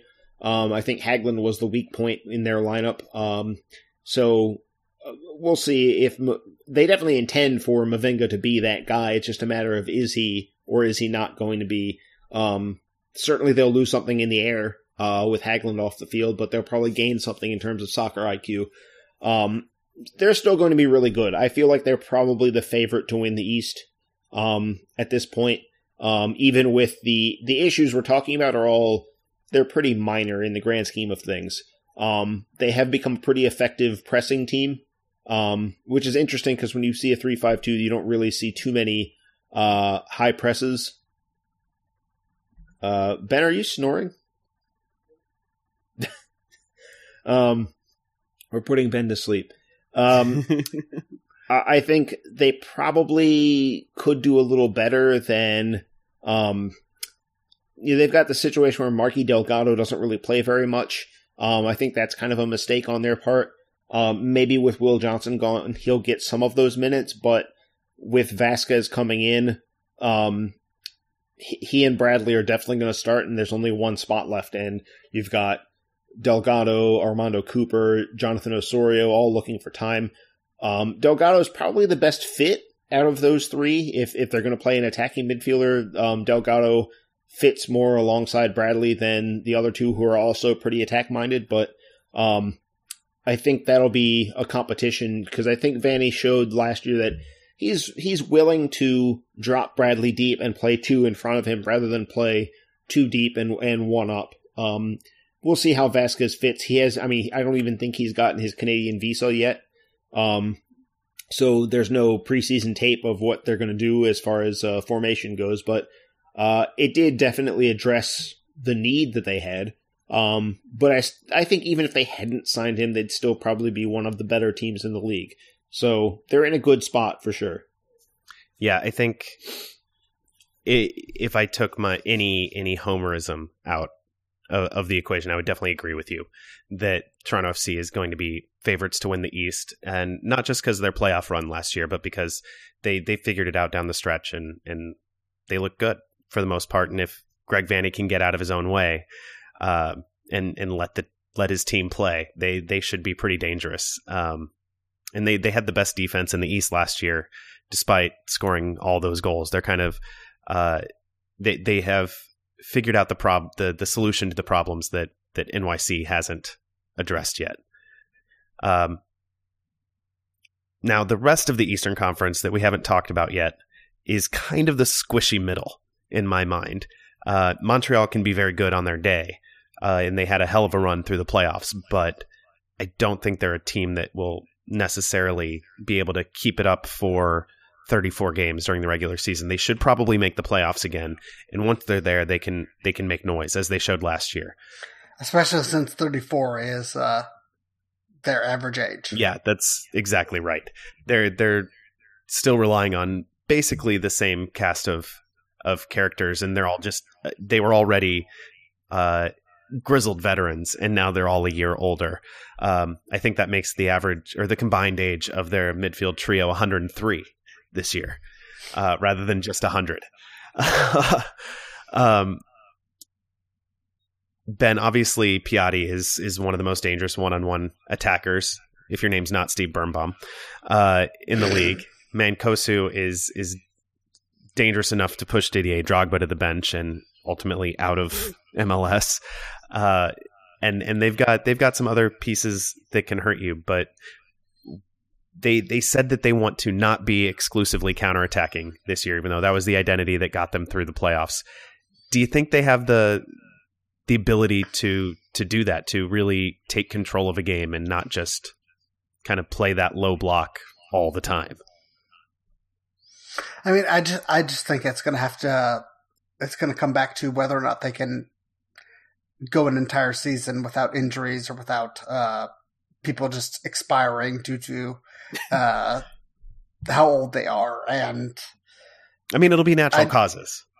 I, yeah, well, yes, but I, I don't. I mean, we say this every year, but really, I don't think I, I don't see it happening this year. I don't think they're going to be able to keep it up this season, and uh, yeah, I, I see them like they have many years in the past, falling off the in the second half of the year and uh, struggling to make the playoffs. So we'll see if they are able to. I mean, Patrice Bernier is a great player, and if anyone can will them into the playoffs. It's him, but I don't see it happening this year. So we'll we'll we'll see. That's a great point about their their second half fades over the course of really their entire time in MLS. There there was one year where they were in first place at midway through the the season, and I think they finished yep. outside of the playoffs that year. Um, and they they just couldn't sustain it. Jason, where do you see Montreal finishing this year? Um, probably about where they were, um, which is right on the bubble. Um, they didn't add anyone of significance uh, this offseason. The biggest things they did were um, they do have uh, Blerim Dzemaili coming over from Bologna, but that's an unclear situation. Basically, he signed with Bologna for one season and then uh, because Joey Saputo owns both teams, he was just going to move to Montreal um, after that season is over. And apparently, there's some talk that he might make the move a little earlier because Bologna is not in danger of being relegated. But who knows? You know, when you're talking January and you're saying, "Oh, we're definitely safe from from uh, that," then you're probably wishing yourself into a relegation dogfight. Um, but I mean, you know, Mancosu's uh, contract. Actually, Mancosu is another guy in that same boat where he um, is with Bologna and he's on loan with Montreal and he's on loan until July. He's on loan until the window opens. So they've got to sort that contract out. If he goes, they've got no real. They, they have Anthony Jackson Hamel, um, who scored uh, against DC in the 90th minute last week, but has generally not looked like a guy that you can rely on as a starter in MLS at this point in his career. Um, the midfield is still very old. Um, Andres Romero came back from injury, but he was that's not a new signing. It's just a guy that is healthy again. Um, Ambroise Oyongo, they managed to talk him into not leaving, uh, but he's probably just going to play his contract out and and leave at the end of the season. Um, that's pretty much it. Like it's been they've had a quieter offseason than DC, and they don't have that well, at least we re-signed these guys and kept them in the fold, um, which in DC's case were big things. Um, they didn't re- they didn't assign uh, Oyongo to a contract extension. They did assign um, Bernier to an extension, but Bernier is going to turn 38, I believe, this year. And Yeah. Bernier is from Montreal and came back there to finish his career. Like he's not leaving for another place. He's if he was going to not resign, he was just going to stop playing soccer. Um, I assume that deal will turn into a, a Davy Arnaud style uh, player coach slash just a coach at some point. but yeah, at some point, A- and they'll have to it give hasn't him happened some yet. right, and he's not going to be able to start 34 games this season, um, for sure. So, yeah, I'm a little curious about Montreal not doing anything in the off season, um, and just carrying on as if I mean. They held. There was some interest from Argentina in Piatti, but they managed to hold that off. That's that's a pretty big triumph, you've got to say. Yeah. Um, but still, that doesn't mean they got better. It just means they avoided getting worse. Um, and that's pretty much the tale for them. So, um, the fact that they, I don't know that they have actually developed a way to play without being a counterattacking team. That's a problem for them because you can counterattack in the playoffs, and that's an effective way to, to win a two game series. But it's a tough life to live um, over 34 games, especially in your home matches. Um, because when you're at home, the other team is generally going to sit in, and you can't really counter a team that's sitting in. So what do you? How do you win your home games at that point? Um, you kind of end up relying on Piatti to sort of solve it on his own, which you know that's not the worst scenario to be in, but it's not necessarily a viable path towards like 13 or 14 home wins, the kind of thing you expect from a team that uh, nearly made MLS Cup. Um, you and that's not an elite team solution to their home games. Um, and that's kind of their uh, their situation. There's not a lot of depth there either. I've got to say. Next on my list of teams in the, I, I guess you would call them mid-table if if it were another league, is the Philadelphia Union, who last year became a competently run organization for kind of the first time ever. Jason, No. Yeah, it was it was strange uh, to see the Union having a lineup that made sense um, and players that made sense um, in the positions they belonged in. Um, you know, they even survived Vincent Nogueira leaving mid-season, which I thought was going to completely sabotage everything about them. Um, not that I mean they were worse, but they weren't like a disaster, which I kind of thought was going to uh, follow. Um, they lost Tranquilo Barnetta; he went back to Switzerland. Um, he and his uh, amazing ability to take strange photos, no matter what is going on. Um, I, I want everyone listening to take the time to just do a Google image search on Tranquilo Barnetta and just see the faces that he produces on accident. He's not trying to make weird faces; he just does. Um, but he's gone.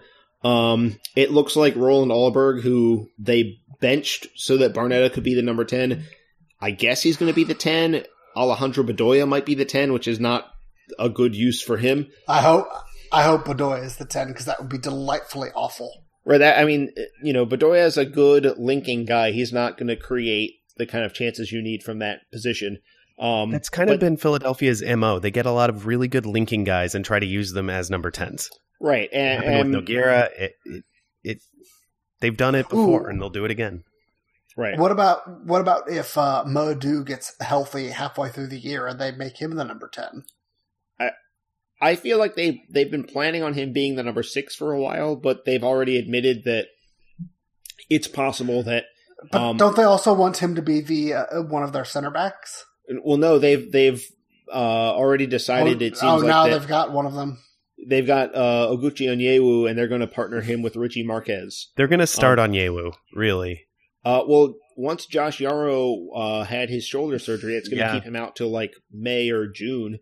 Um, they've said that Onyewu has out outplayed Ken Tribbett. Not that that's a big hurdle to climb, um, and that it looks like that's the plan. Um, but it's funny At least for the. I, I hope I'm wrong about this, and I apologize for making light of it, but for the 10 minutes that Onyewu is healthy, he will be a starter. I mean, the, what, what what would concern me if I were a Union fan is not so much his health, is that how how is he going to play on the turn? Because he he essentially he's had so many knee surgeries that it's just hard to imagine him being able to have the lateral quickness to do anything.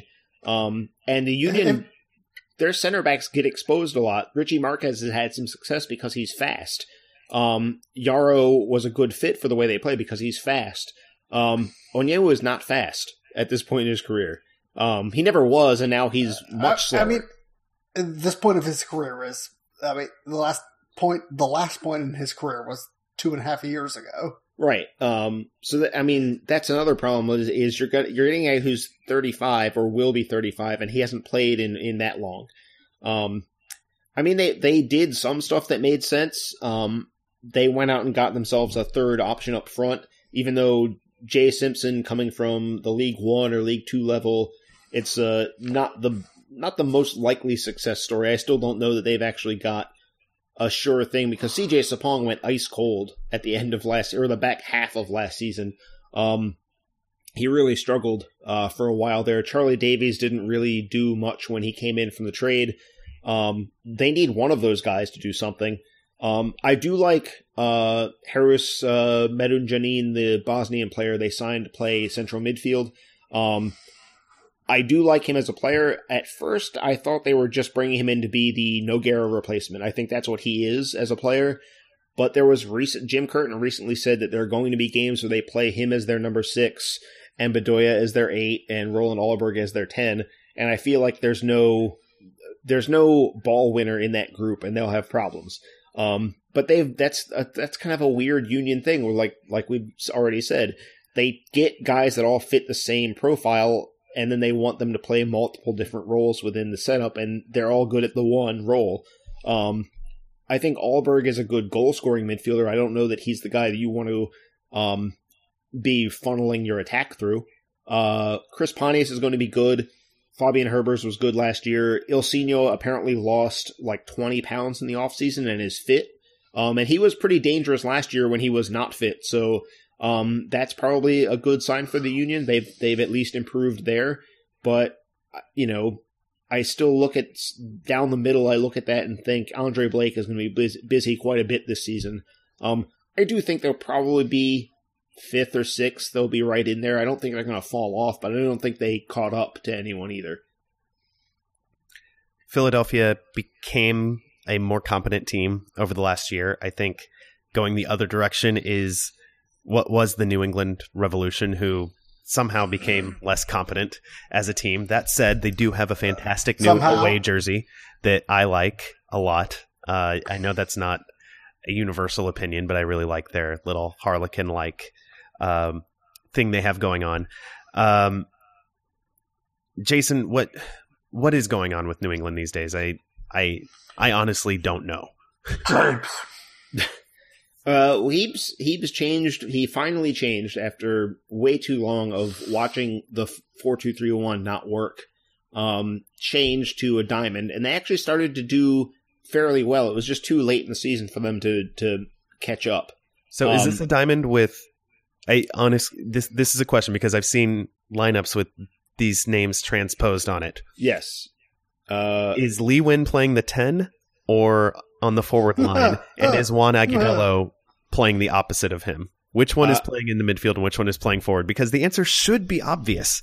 It should be. Not. It's not. But it um, not Um, in their last preseason game, Agudelo was playing as the 10 in a diamond, and Lee Nguyen was playing up front, uh, playing off of um, I don't know if Kei Kamara started that one or not, but the point is that Nguyen was playing as a second forward and Agudelo was playing in the midfield, which is a strange thing, uh, to say the least. That's not Agudelo's a number nine. I don't know why this is so complicated for anyone to figure out. Um, he's since he's been with the Revs, he's had to play wide. Uh, he's had to play now. Uh, apparently, he's going to spend some time as a ten. Um, he had to watch uh, the Revs go out and sign uh, Kamara for a lot of money um, when they could have just moved him up there. And now, granted, you know, Kamara did score some goals. It's not like they got some bum to come in and play up front, but um, it's it's it's a strange idea to say the least. Um, I think that's not their first choice approach. It's just a situation where Juan Agudelo is good enough to be on the field somewhere. Um, and this is maybe Jay Heaps trying to figure out where that is. Um, but but but Jay Heaps is a bad coach. Yeah, uh, that that's the that's issue. part of yes. the problem. um, it, it they will, I think, they lost Gershon Koffie, but um, uh, Xavier Kouassi, who they signed at the beginning of last season, and then they signed him on a pre-contract. He was supposed to come in in the summer, but within I want to say two days of him signing the pre-contract with the Revs, he tore his ACL. Um, Right. so he was out all of last year. He finally played like 17 minutes of their last preseason game. Um, it was the first look that Revs fans had gotten of him playing soccer in an 11 on 11 basis. Um, if he turns out to be as good as Koffie, um, that should help somewhat. When they had Koffie at the base of the diamond, was definitely the best they played all of last year. Um, it just Koffie got hurt, and that that was that for them. Um, it's still kind of an odd system because it takes some players out of spots that they are best at. Um, we've already talked about Win and Agudelo. I I don't know if if Scott Cal- if Kouassi's playing at the base. I don't know if there's a good place for Caldwell um, in that formation. They they tried him on the right, uh, but I don't think he offers enough going forward to play that spot. Um, Diego Fagundes actually looked kind of good in that. In it's the style of play. I think um, being able to connect with other players a little more often and being a little less of a having to do one on one stuff. I think benefited him, but he's also further from goal, which is a negative. Um, so I, I don't know what to make of the Revs. They did sign two new center backs. Um, uh, Antonio Delamea from uh, I think I can't remember if it's Slovenia or Slovakia. Um, and then Benjamin Angoua, who's uh, from Ivory Coast. Um, but they're both guys from Europe. They've got no MLS pedigree whatsoever, so it's hard to say whether they're going to be good or not. They did need to sign center backs. They couldn't go into this season with um, Jose Gonçalves going crazy and then someone else next to him. Um, so they did at least address the problem, but who knows if they're any good or not. Um, so yeah, I, I think the Revs are still going to be kind of a an inconsistent team. They'll probably do the thing where they have their like ten week losing streak or what have you in the middle of the year. Um, Revs fans at this point just are they expect that they aren't like maybe this year's the year we don't have it. And they're like, no, no, it's coming. Don't worry about that. Yeah, they're th- Dallas used to be that team, and Right. Dallas got over it and then n- won the double last year, and probably would have won the triple, the treble, whatever word you want to give it. It's never been done, so it doesn't have a name in MLS. Uh, winning all three major trophies on the domestic side. Um, I don't think New England's a threat to do that this year. um, next team on our list of teams that you have to find a reason to care about. Orlando City. They are moving into a new stadium. Uh, they they just Oh, announced I that care it's about been, Orlando City. that it's been sold out. Yeah, that's right. Ben Ben has found a reason to care about Orlando City, and it is pure, unadulterated loathing. Yep. Um, This is very true. and and Ben, if you want to use a song from Wicked for uh, the music this week, I wouldn't blame you.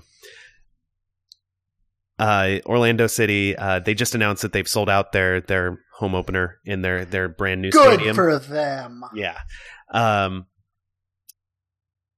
yeah. Jason Kreis is down there now. Uh, they're they're not going to to be an Adrian Heath team anymore. Jason Kreis gets a his his first full preseason with them.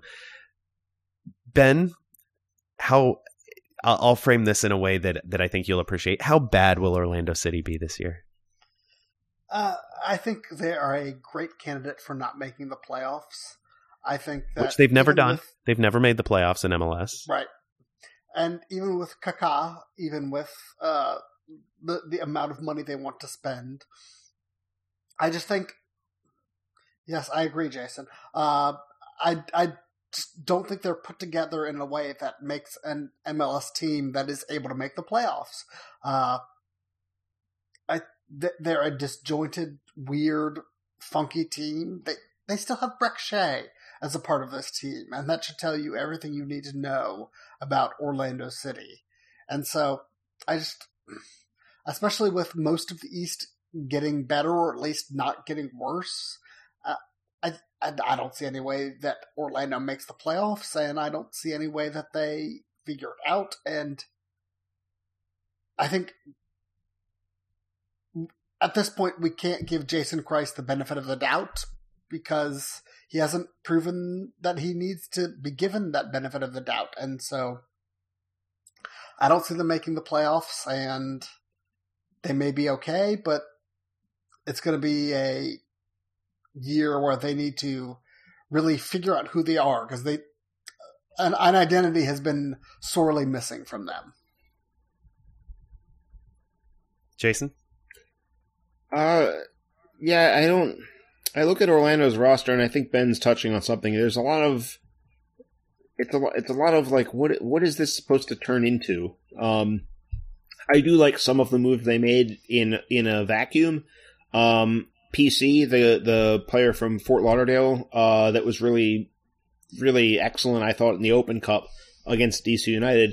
Um, they've signed him. Uh, he should be good at left back, and if he's not, um, because then, Fort Lauderdale couldn't afford to keep him because they had Yes. literally zero money. Like I have more money than the Fort Lauderdale Strikers. the evidence is is true. Uh, ben Yes. Ben's in a house right now that he's paid at least some of uh, the costs of, whereas Fort Lauderdale couldn't pay their bills. So, um, if if if he can't come through, they've got Donny Toia. They picked him up from Montreal. That should be um, a, a pretty decent signing. He can play on either side, which might help them defend a little better. Uh, they definitely need some help in that department. Um, yeah, they've got some talented players. They let Kevin Molino go, and they did get a lot of allocation money, but allocation money can't play games. Um, and Molino, Can't it?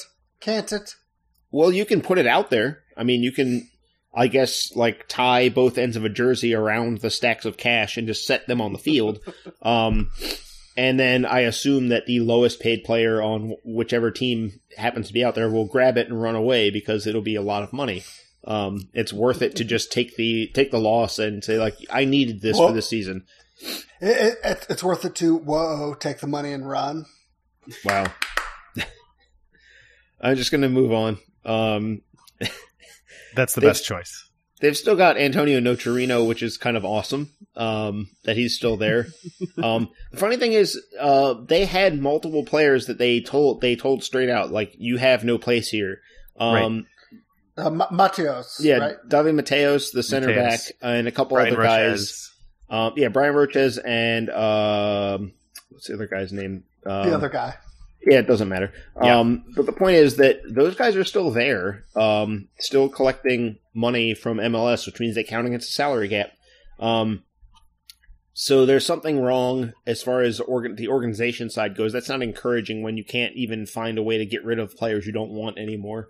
Um, I mean, come, DC United was able to get rid of Dejan Jakovic to Japan, so you would think uh, Orlando could find a way to get rid of well, apparently they their tried. players. The, the reporting in Orlando was that they actually did find offers for Mateos from abroad for teams that would take him, and he just turned them down. So they're just stuck with him. Um, but in any case, let's not talk about the players that aren't going to make any impact. Um, I still don't know what formation they want to play. Um, adding Will Johnson makes some sense, uh, but I don't know whether they want to be a team that plays a diamond because then they need Carlos Rivas to be a consistent, uh, a consistent threat alongside Cyle Larin. Um, they're still going to be leaning heavily on Kaká, and we saw last year that um, injuries pile up with Kaká, especially him having to play on turf uh, every week. Um, so that's going to be an issue for them. Is what do they do when Kaká isn't around? Last year they struggled. Was the answer was they're just not that good anymore.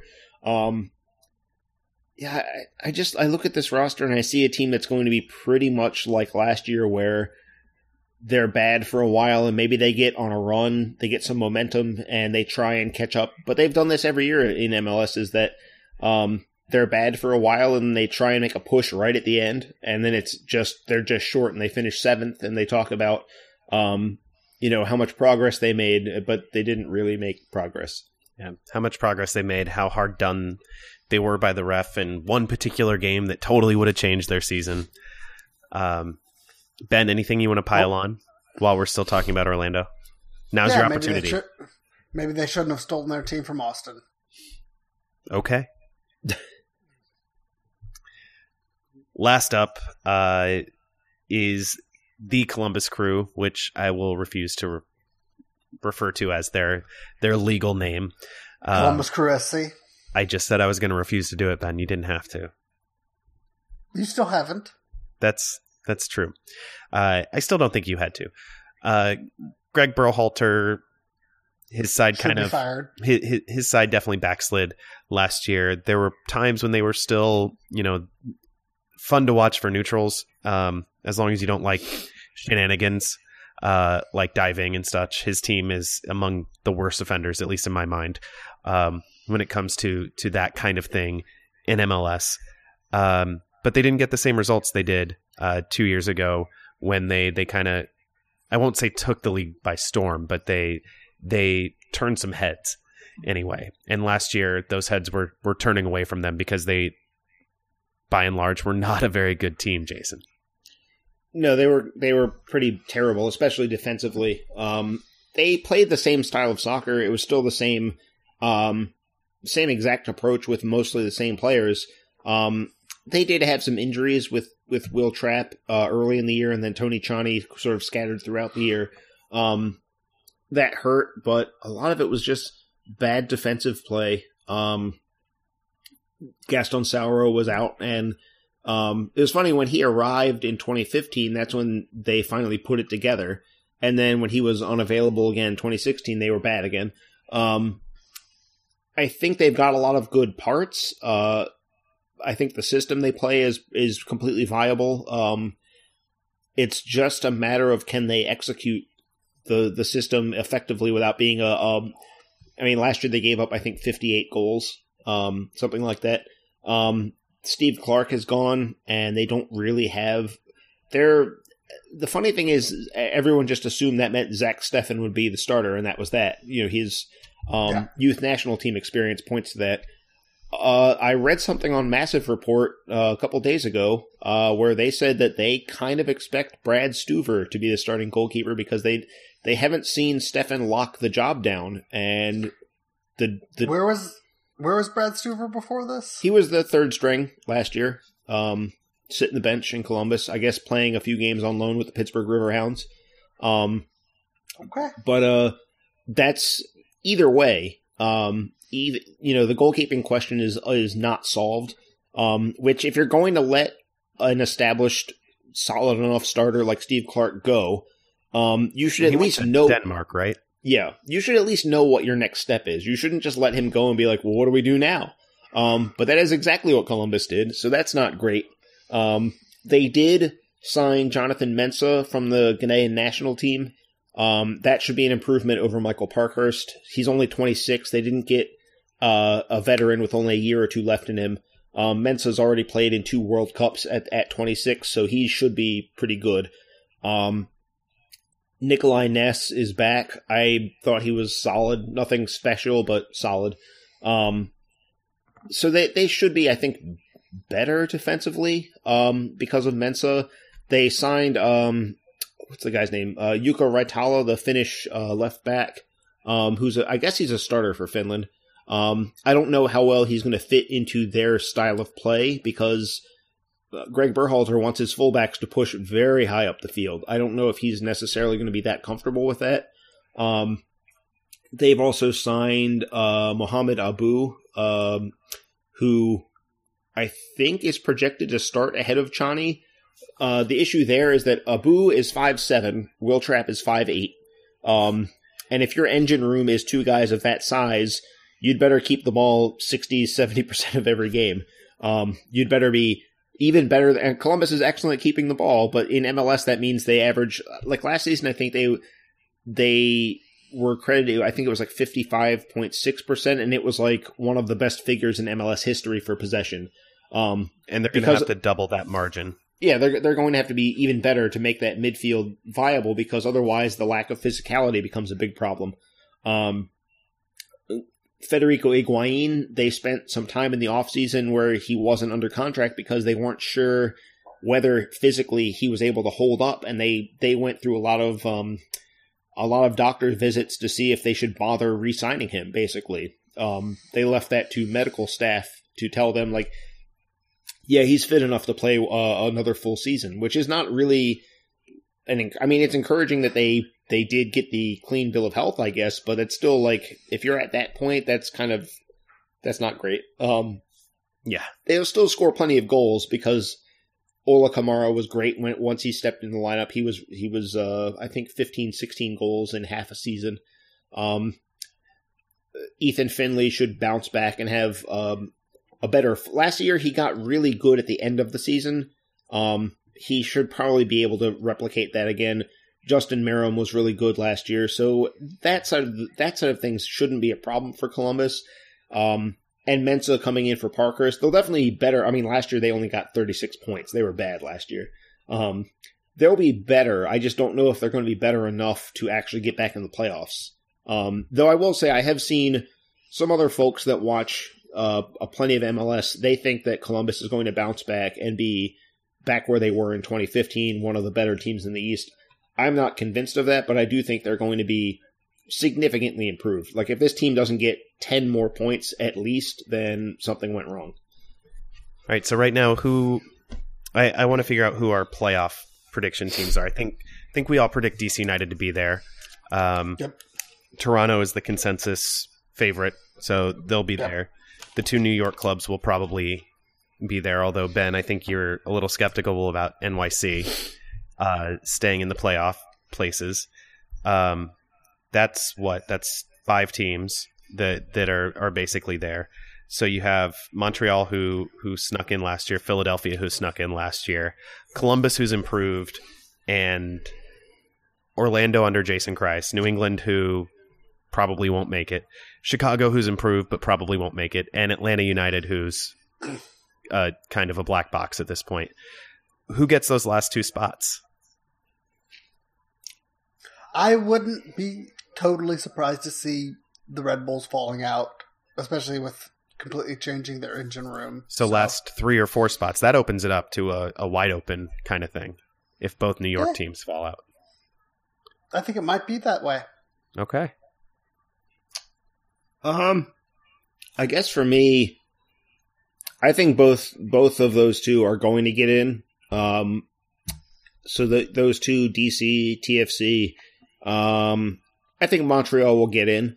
Um, I think again like sixth, but they'll get in. Um, that last spot really is tough to call. I mean, the Union, as much as I think they're going to have trouble at the back, I don't think they're going to be that bad. Um, I don't think they're going to fall off very much. I mean, if Bedoya is their number 10 for the most of the season and uh, um, Onyewu is starting for them for most of the season, then they probably will miss the playoffs. But, um, you know, Philly or the Revs uh, or Columbus, it really is kind of a toss up for that last one. It's, it's, it's tough because all all of those teams are kind of, they all have a, a big flaw um, that And it's and it seems like the, uh, each of those coaches are trying to prove something about how bad of a coach they are. I don't, I don't know that Jim Curtin's a bad coach. I think he's one of the only truly fairly rated coaches uh, in MLS. When everyone thinks of Jim Curtin, he's probably not in the upper half, but he's not far from it. Um, I think most like- people think of Jim Curtin as a really good guy. Right. First, he's He- well he's liked. a really good guy who happens to coach the Philadelphia Union and has for several. years. um, Like he's not a coach first in most people's mind, which is weird when you're a soccer coach. Eh, I will say this: he is the first coach uh, in Philadelphia Union history to actually have that team looking like things are going the way they should. Um, Yeah. Where there isn't some sort of like, "Why is this happening?" question. Um, Well, I mean, he he he gives them water in practices, probably.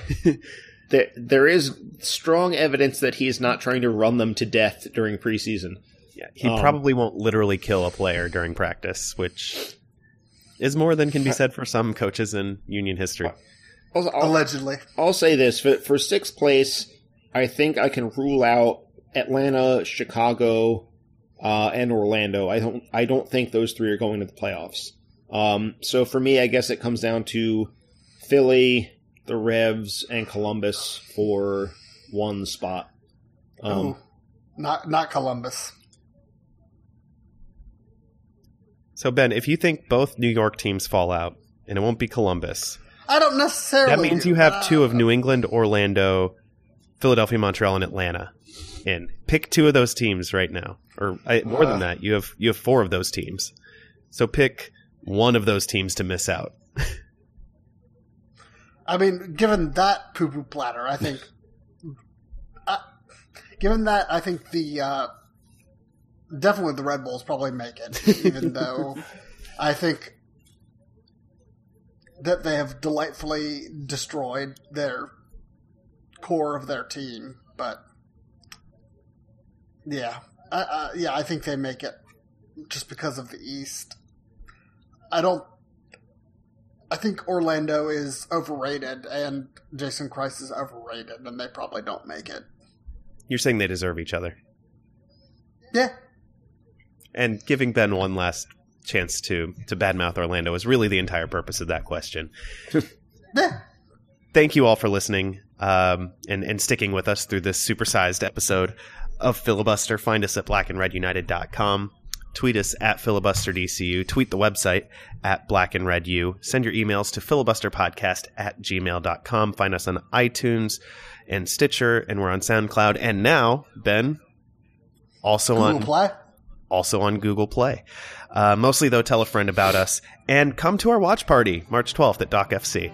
Um, we will talk to you real soon. Until then, say goodbye, Jason.